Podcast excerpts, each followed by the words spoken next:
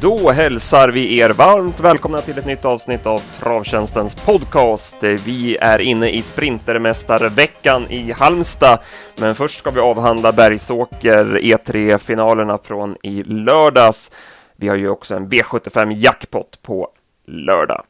Mitt namn är Andreas Henriksson, med mig har jag Lukas Berggren. Ja, Lukas, vi börjar direkt med Bergsåker och toppen. Vad tyckte du var bäst i lördags? Ja, men utan tvekan så var det väl båda E3-vinnarna som imponerade stort och gjorde det, gjorde det trots den tunga vägen. Men ska jag falla över till någon av dem så får jag ändå ta Barbro Kronos. Jag tycker hon var, ja, hon var ruskigt fin. Erik kändes verkligen som att han var påställd där och ville syna döden. Så, eh, men just ett sto också på det sättet hon gör, att hon bara går fram och kopplar grepp och håller undan. Jag tycker det var, var ruskigt snyggt. Och sen hade man ju lite den feelingen att hon, hon kom verkligen in i den här finalen på ett bra sätt med senaste loppet i kroppen, lite sparade krafter och sen ja, nej, hon gjorde ju verkligen ett topplopp i alla fall. Ja, det var ett övertygande intryck. Eh, Erik strödde ju lovord över henne redan efter första starten där som tvååring. Redan där hörde man hur högt han håller hästen. Sen har det strulat en del. Hon har bara gjort eh, tre starter då inför den här starten i år. Men som du säger, helt rätt kurva på henne och eh, snyggt kört av Erik också. Han eh, hamnade ju andra par utvändigt och det är ju lätt som kusk då att känna sig nöjd och ja, jag sitter i en bra position här. Men han direkt så körde han fram utvändigt ledaren och såg då därmed till att ha koll på loppet. Jag behövde inte dra fram Loaded Maria utan kunde kontrollera det från utvändigt ledaren. Han litade ju på hästen och hade hästen med sig, men det var ändå snyggt kört taktiskt. Ja, verkligen. Och sen också det här med hon hade inte visat någon startsnabb med tidigare också, men Erik när han verkligen är lite på hugget och det är stora prispengar som ska delas ut så är han ju verkligen, han är ju verkligen vass från start. Och han visste ju också att loppet avgörs ju mest troligt om han kan komma före Lode Maria från start och det gjorde han också och det, ja, det kanske var loppavgörande att hon ändå fick, fick döden så slapp göra det här jobbet ute i spåren, spåren sista rundan. Bakom då Shabir Rib eh, tog eh, ledningen, eh, blev trea därifrån. Hon är ju lite mjuk den sista biten, men gjorde väl ändå ett fullt godkänt lopp. Loaded Maria fick ju göra jobbet i tredje spår sista 800. Vad, vad tyckte du om hennes insats? Nej, men den var väl ändå lite sämre än tidigare. Men vi hade väl också lite den feelingen att det skulle bli tufft. Jag trodde ju att antingen får hon göra jobbet utvändigt eller blir som det blev nu, att hon får göra jobbet sista 800 i tredje spår och då är det alltid tufft för de här storna och, och verkligen orka. Hon har ändå fått, eh, hon har ju sett fin ut men har vunnit sina flesta lopp från ledningen också så... Nej, man var lite inne på den linjen men uh, hon, hon stumnade totalt och hade ju inte sin bästa dag. Nej. Så blev det en liten snackis efteråt eh, där Malva Ha kom ut, stallkamraten kom ut i sista sväng. Eh, hur såg du på den situationen? Ja men exakt, det var ju inget jag tänkte på när loppet väl gick men när man började kolla lite Twitter efter loppen som, som vanligt så förstod man att det var en snackis, gick man in och kollade direkt och eh, det är ju så att eh, Marcus BCB ligger ju i tredje spår där med Lode Maria och sen 300 kvar har jag redan gått ut i, med andra ytter med Malva Ha som är stallkamraten. Och det, då, det ser ju Marcus Besweber att ta lite upp 300 kvar och släpper ut den. Så det var väl kanske lite synligt att eh, det var en stallkörning men samtidigt så han hade ju en kall häst och man förstår ju också att han, han vill såklart att sin andra häst ska få chansen eh, när han väl kört kall själv så... Nej, lite snackis, kanske inte helt sportsligt rätt, men man kan ändå förstå varför han gör Malva har spurtade in eh, som tvåa, gick ju bra. Sen var det ju Hani Miraz vilade också i skymundan. Ja, det var ju ett grymt intryck och nej, det får man verkligen ta med sig med de ändringar också det var med bike och helstängt och såg ju lysande ut. E3-finalen för hingstarna då, här trodde vi på Maestro Zon. Vi var inne på att han skulle ta ledningen och vinna därifrån, men han var chanslös att ta en längd på Despot Power, så där hade vi fel. Eh, sen valde ju Örjan ett snällt upplägg, tog tredje invändigt istället för dödens. Eh, då blev det istället Global Badman som fick göra jobbet utvändigt om ledaren och eh, han visade sig bara vara bäst och eh, vann på 13 blankt från dödens. Eh, han är ruggigt bra. Ja, och en jäkligt bra insats. Och, eh, det här loppet på förhand kändes ju väldigt spännande, men så fick man de där strykningarna på Selected News och Revelation där på, på fredagen och då blev det plötsligt en helt, annat, helt annan upplaga. Men Global Batman var ju, var ju verkligen bara bäst kan man säga. Men, ja, han var fin, men jag tycker ändå lämna lite det att önska att han galopperade efter mål. Om man verkligen ser att Wäjersten får sitta och hålla i och köra hela upploppet ner. Det är ju han har, varit lite sådär tider också, så det får man hålla koll på. Men lite oroande, men han visar att han har en ruggig, ruggig kapacitet i alla fall. Mm, absolut, det finns att slipa på och det såg lite rulligt ut runt sista kurvan också. hade ju varit eh, spelmässigt spännande om Örjan hade valt att eh, ändå välja dödens med Maestro Zon, för då hade Global Badman fått göra jobbet i tredje spår och som, med tanke på att han inte var helt körbar heller då, eh, Eh, var ute i spåren och sådär, då hade det kanske kunnat blivit spännande. Det såg ju inte ut som att Maestro Zon var tom i mål. Nej, men exakt. Det förvånar en lite när Örjan valde tredje invändet, men vi hade också lite fina att hästen skulle kanske springa lite rakare när man sitter på ett helstängt, men han sprang ju och bröt lite i sin vanliga ordning och så, nej, inte helt oväntat kanske, men det har varit kul att se honom om han fått göra jobbet i alla fall. Han satt ju som sagt kvar med, med krafter sparade. Despot Power tvåa från ledningen. Eh, Furious Rain spurtade ju bra som trea och Vice Volantes såg ut som en bomb. Eh, han blev ju över från start eh, i tredje spår och, och, istället för att köra fram utvändigt ledaren så valde Olsson att backa sig eh, ner i kön och sen såg han ju ruggigt fin ut i skymundan. Eh, den där hästen är inte så dum alltså. Nej, det var en grym värmning på den också. Alltså man hajade verkligen till när Fredrik Wallin körde lite, i lite snabbare tempo över upploppet. Och det var ju spännande ändringar också på Furious Rain där det var barfota bike och sen på Vici Volantes där man plockade av alla skorna nu. Så nej, det är de då två hästarna i loppet man verkligen får ta med sig framöver. Det var, det var läckra intryck. Så var det. Eh, vi tar lite lopp för lopp då. Vi börjar med V75s första avdelning och här blev det ett favoritfall, Vikens High Yield. Eh, vi valde ju att eh, gardera honom eh, med tanke på den lite sämre insatsen senast och med tanke på Robert Bergs stallform.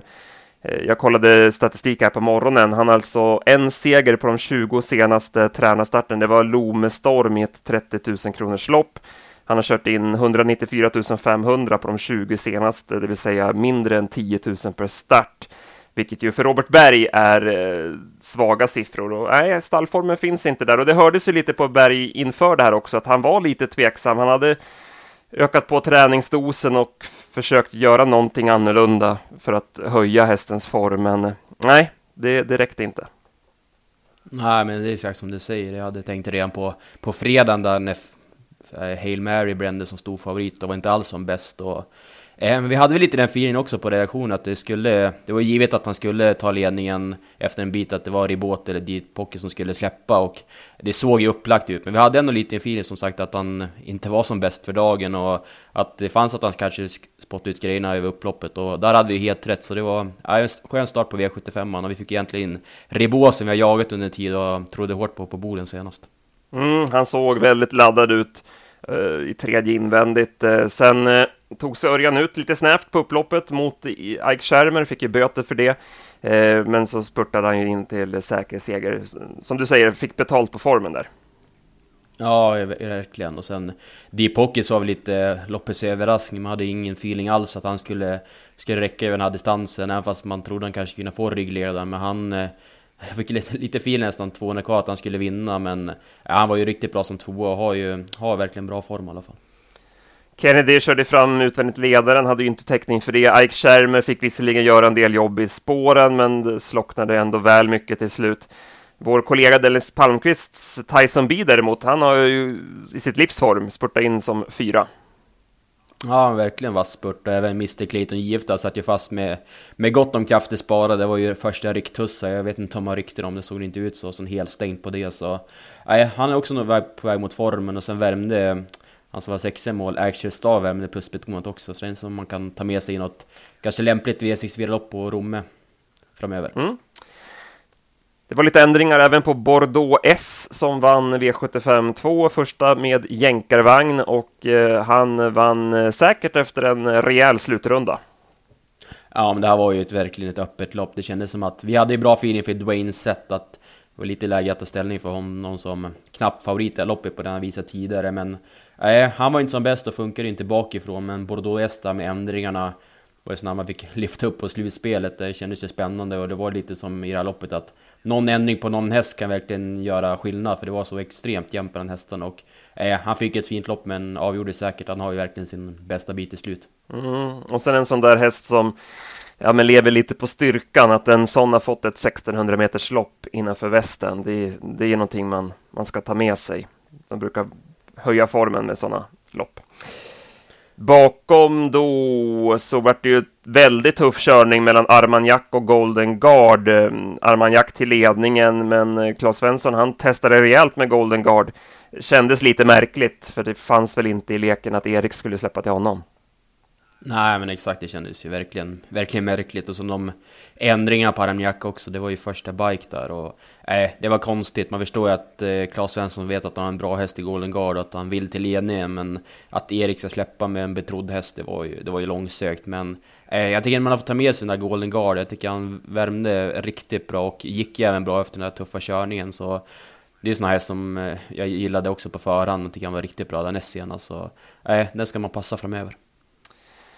Ja, sen bakom då så eh, Exclusive Matter blev tvåa i mål och eh, jag har lyft fram Johan Untersteiner tidigare när han kör så här eh, spårsnålt på V75. Det, det lönar sig ofta. Han valde ju invändigt lopp när Leif Vitasp och Per Lennartsson, de ville köra i andra spår så då kunde han ju bara köra rakt fram där och eh, sen löste det sig när Claes Svensson gick ut med Golden Guard där också. Ja, han spurtade in som tvåa där så att det kan löna sig att köra spårsnålt Ja, det är allt för sällan man nästan ser att folk, eller att kuskar som kanske har lite mindre betrodda hästar vågat chansa invändigt. Och det är nästan, man gillar ju faktiskt när de får betalt för det också. Man, man tycker att fler borde göra den satsningen kanske för att kunna få med sig bättre pengar istället för att veta att man kanske kan vinna loppet om man kör utvändigt. Men det är större chans att man är åtta i målen och chansa invändigt och det kan lösa sig och få en bra peng. Så eh, Bra där av Johan. Och sen får man ta med sig den där eh, First Idly Man som eh, Han såg fin ut där som fem år, det var ju första Googles på, på honom och han hoppade till lite där från start och blev av med ledningen, men nej, alltså ruskigt finut och eh, Eriksson hade ju även vinnare på V4 där också, så stallformen är nog bra. Mm, ja, den såg väldigt lavad ut. Eh, Jäger Boko eh, kommer ju från dina hemtrakter där. Vad tyckte du om hans insats som trea? Nej, jag tycker han var bra. Jag hade ingen större feeling för han före start, men nej, han värmde faktiskt bättre nu än på, på Boden där och eh, Nej, jag tycker han gjorde ett bra lopp faktiskt. Det är svårt att begära mer. Han fick ju ett tuff, tuff eh, slutrunda så jag tycker han var bra. Ready Doc fick ett väldigt tufft lopp. Eh, först hängande i spåren fram utvändigt och sen på igen på sista långsidan och han galopperade uppgivet. Det var lite väl offensivt kört. Dwayne Sett är väl svårt att säga egentligen. Han är ju speciell alltså. Eh, nu kom han ju aldrig till och han fick ju då Ready Doc framför sig där på sista långsidan och Örjan pressar ju inte honom över mål men ja, han kom aldrig in i loppet. Nej, nej, det är som du säger, han såg väl, han såg väl ändå obrukad ut i mål, men eh, nej, man hade hoppats på att han skulle haft lite mer kör med i sista sväng och man såg ju redan då att det var uppgivet. Men nej, det är en jäkla läcker häst alltså. Men det är väl lite så att han har ju vunnit på slutet från ledningen och man får hålla koll på att han, han kanske inte är lika bra bakifrån i alla fall. Så nej, men det är ju en häst som är jäkligt bra för klassen och han kommer komma tillbaka.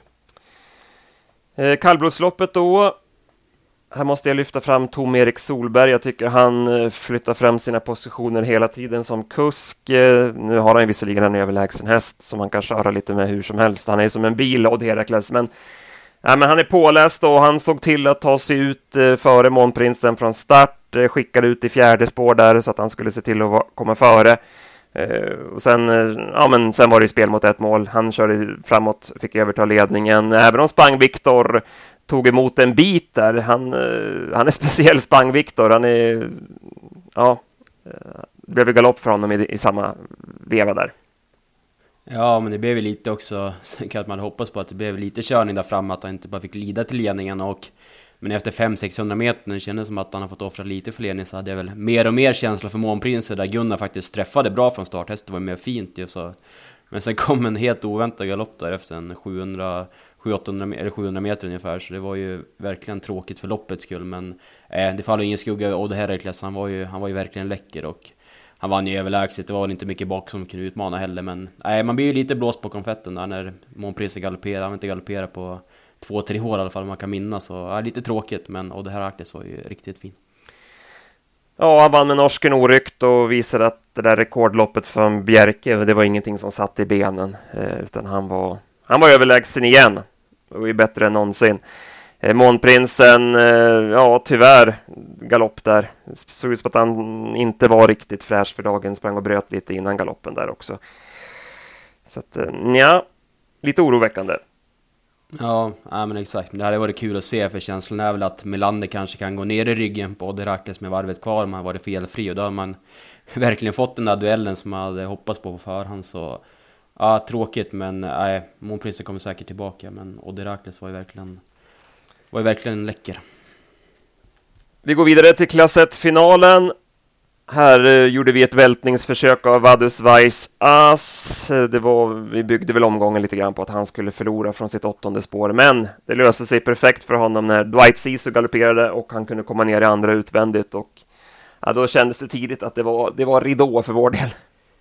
Ja men exakt, man vill nästan bara gå och gömma sig under kudden kändes det som. Det var ju liksom, som du säger, det var lite som omgången såg ut på förhand så var det här ju verkligen en favorit man ville ha fälla för de stora pengarna men det gör man ju inte när andra ytter och häst, lite betrodda hästar kommer bort så nej, det, det kändes klart hela vägen och eh, äh, han var ju fin också men fick ju allt kört i halsen.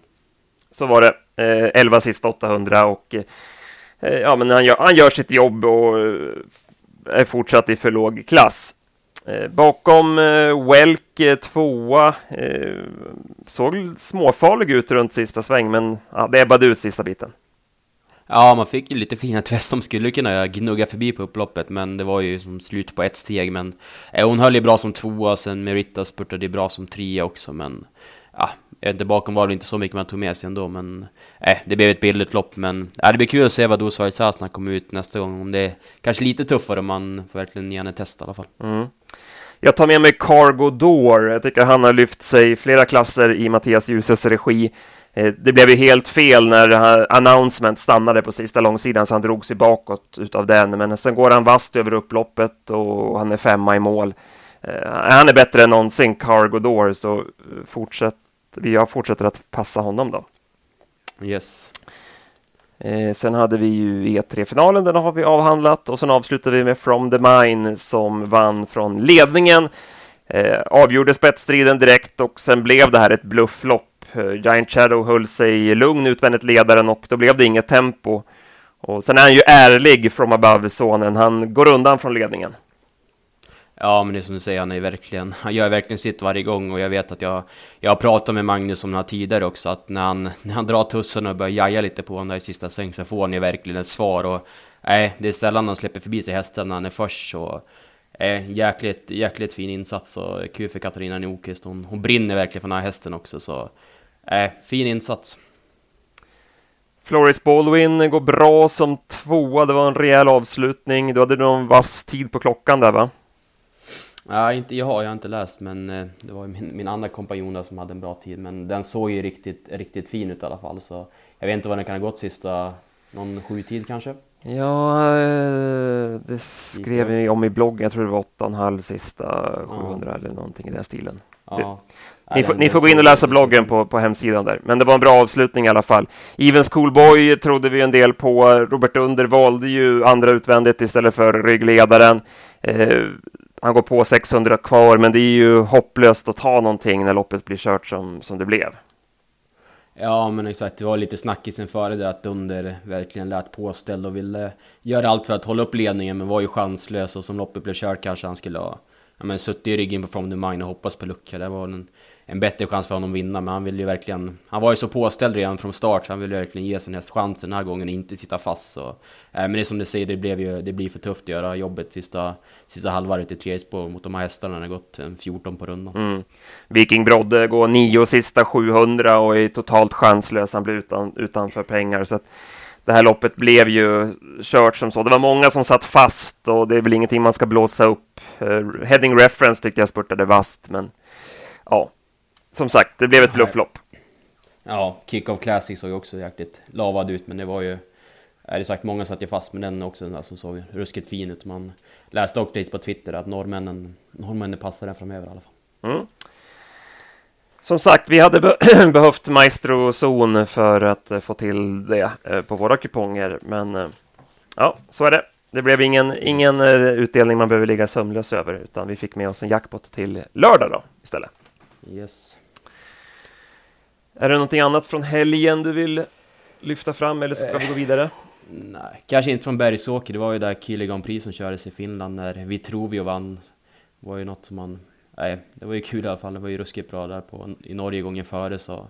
äh, Goop fick med sig ett första och tredje pris där med Monne Viking också, som gjorde debut mot de bästa hästarna i Sverige. Så nej, det var också ett sevärt lopp. Och Cockstar var ju grym från dödens återigen, men fick inte vinna. Nej, jag läste på Twitter, det var väl någon delägare tror jag som skrev om Antonio Tabak att man var besvikna på styrningen där. Eh, det var en pass, ja, ett passivt upplägg. Yes. Ja, bra. Men då blickar vi framåt veckan som kommer. Vi har ju först en V86 på Lindesberg onsdag. Vi skickar PA till, eh, till Lindes för att kolla värvningar och så gör vi ett slutspel där på onsdag kväll. Eh, ja, det var en häst som vi båda fastnade lite för när vi skummade igenom listorna här på måndag morgon. Ja men exakt, vi kan först nämna att det är en betydligt roligare omgång på länge. Det är ju fyra 15 hästars fält så det är ju det är verkligen spelvärt i alla fall. Men eh, både ändå jag tänkte på, det var ju V862 där, fyra Danilo Brick som gör årsdebut. Det är ju en jäkla läcker häst som man var på där flera gånger under fjolåret på V75 och Eh, han var ju också med i, i finalen av Svensk Travkriterium 2018 där, så det är en jäkligt lovande häst som man haft problem med. Men äh, kul att se om han ska funka i årsdebuten och äh, skulle han kliva fritt så är det bra chans att Jorma Tid kan köra sig till ledningen och därifrån ska han, ska han ha en bra chans om han tävlar på topp. Sen har vi V75 torsdag med uttagningslopp till Sprintermästaren. Ja, spelmässigt kanske inte lika hett, men eh, ja, vi har ändå hopp om att kunna fälla några favoriter. Ja, ja men det får väl göra. Det är ju, är det ju jäkligt kul där med Sprintermästaren. Det är väl sån där eh, travdag man verkligen vill vara på plats och publiken gör ju mycket där i, i solnedgången på, i Halmstad också. Men nej, det, var, det blev fina lopp också, så det var ju kul att eh, Don Fanucci sett även kom till start. Det var lite tveksamt där länge från Rydén, men Eh, han har väl ett jättepassande uppgift i sitt försök. Han har ju visat sig så startsnabb och borde kunna hålla ut clickbait och det är ju ändå några hästar som går. Är det två som går direkt då, eller tre som går direkt till final så de invändigt lär vi nog släppa och ta andra platsen så den har väl en jäkligt lämplig uppgift i sitt försök men nej, annars tycker jag var ganska roligt där. Det var ju en som jag tänkte på i V751 Kriterium värmde ju grymt senast och det var ju första start som Wallach där och eh, men det blev ju galopp kort efter start där i volten och nu blir det bike och barfota igen och det är såna här som ändå varit härda mot de tuffaste men inte fått med sig så mycket och sen Spår invändigt om by the book och Green Man Alicia som fick tvärspår 8 där, så det är väl lite halvrolig skräll, så vet man inte loppet blir kört här på, på måndag morgonen, men den är en sån här som man tog med sig efter senast. Mm. Apropå Don Fanucci-sätt och clickbait, det var synd att clickbait inte fick spår invändigt, för han såg ruggig ut senast. Och eh, man har ju haft siktet hit nu och kör barfota runt om. Men som du säger, är det tufft med spår utvändigt givetvis. Ja, även spännande med Björn Goop Goop upp. Han, han lär ju ladda i alla fall för att få sämst på ryggen på Don Fanucci så Nej, det finns ju, han har inte sida sida så det skulle vara kul, kul om man skickar direkt från start och skulle kunna ta en längd fast det blir svårt såklart men det är väl lite en sån här man får få räkna på under veckan och se hur det kan bli kört. Ja, och sen har vi finalen av storsprinten. Eh, jag har inte läst på loppet så mycket, men du sa det att Johan valdes först va, och valdes på rätt med Gina Miraz, så att man får väl tro att han eh, känner sig ganska confident på att hålla ledningen då. Ehm, jag måste ändå säga att jag är så svag i Sashay My Way som eh, jag gillade verkligen i fjol. Sen började hon året lite trögt, men hon var ju kanonbra som femma i drottningen, så sen har jag trott på henne varje gång. Eh, det blev ju galopp där under Elitloppshelgen, men eh, senast fick hon vinna då i uttagningen och hon gjorde det med lätthet. Eh, det var ett bra intryck och kanske kan få loppet här. Säg att Gina Miraz tar ledningen då och Golden Tricks lär väl gå hela vägen utvändigt, så då kanske Adrian kan få loppet bakom. Det här är rent spekulativt. Jag har som sagt inte börjat läsa på några spetsstrider här, men eh, Sashay Way måste man väl ändå tro en hel del på. Ja, men jag håller med. Hon såg ju jäkligt läcker ut senast och den man hörde verkligen optimisten inför Sovalla-starten där också när han verkligen lät, lät lavat på en. Och sen, ja men lite kul där med Golden Tricks också från Sport 2. Hon ska ju gå i sitt hårda jämna tempo och det visar ju att hon ska inte sitta i ryggar i alla fall så det borde kunna bli lite körning och sen se att Aden hittar ner där, det kanske är riggen på den eller någonting så nej, spännande också. Jag håller med. Mm. De tipsen släpper vi torsdag eftermiddag. Yes. Sen har vi ännu mer Halmstad då till lördagen och då har vi jackpot på V75 och eh, ja, har du, har du blickat någonting på omgången? Ja, lite, lite grann bara såklart. Det är ju, när omgången är alltid rolig på Halmstad, det brukar vara fina hästar men om det var någon som jag tog med mig lite extra så var det ju V755 där, Aura SL. Vi var redan på henne där under Elitloppshelgen efter den värmningen och sen senast trodde jag även också på henne, men då var hon bara sämre. Men nu är Ameltar och Jordan barfota runt om för andra gången i karriären, vilket känns... Nej, det känns jäkligt tätt. Det var ju, hon har ju gått en gång tidigare, det var ju Johan Jakobssons minne där på Jägersro slutet av fjolåret. Då blev det galopp från springspåret där med Jeppson. Det var ju mot Campo Bahia och de grabbarna och nu 2640 meter, bara ston. Inte så tufft emot kanske, så, och sen hemmaplan också. Så, nej, många plusfaktorer på en sån jäkla läcker häst som man ändå var lite besviken på hittills. Så, nej, hon känns eh, sjukt intressant här på, på måndag morgon. Ja, som du säger, hemmaplan, det tror jag är ett stort plus med tanke på att hon är så spänd och knepigt av sig. Så att hon har ju två av två på Halmstad också. Så det är nog ett jätteplus. Jag köper det. Det var, det var något extra den där värvningen under Elitloppshelgen, tveklöst. Yes. Ja, men då har vi lite tidiga drag och, och som sagt, vi får läsa på mer i veckan och sätta de sista delarna.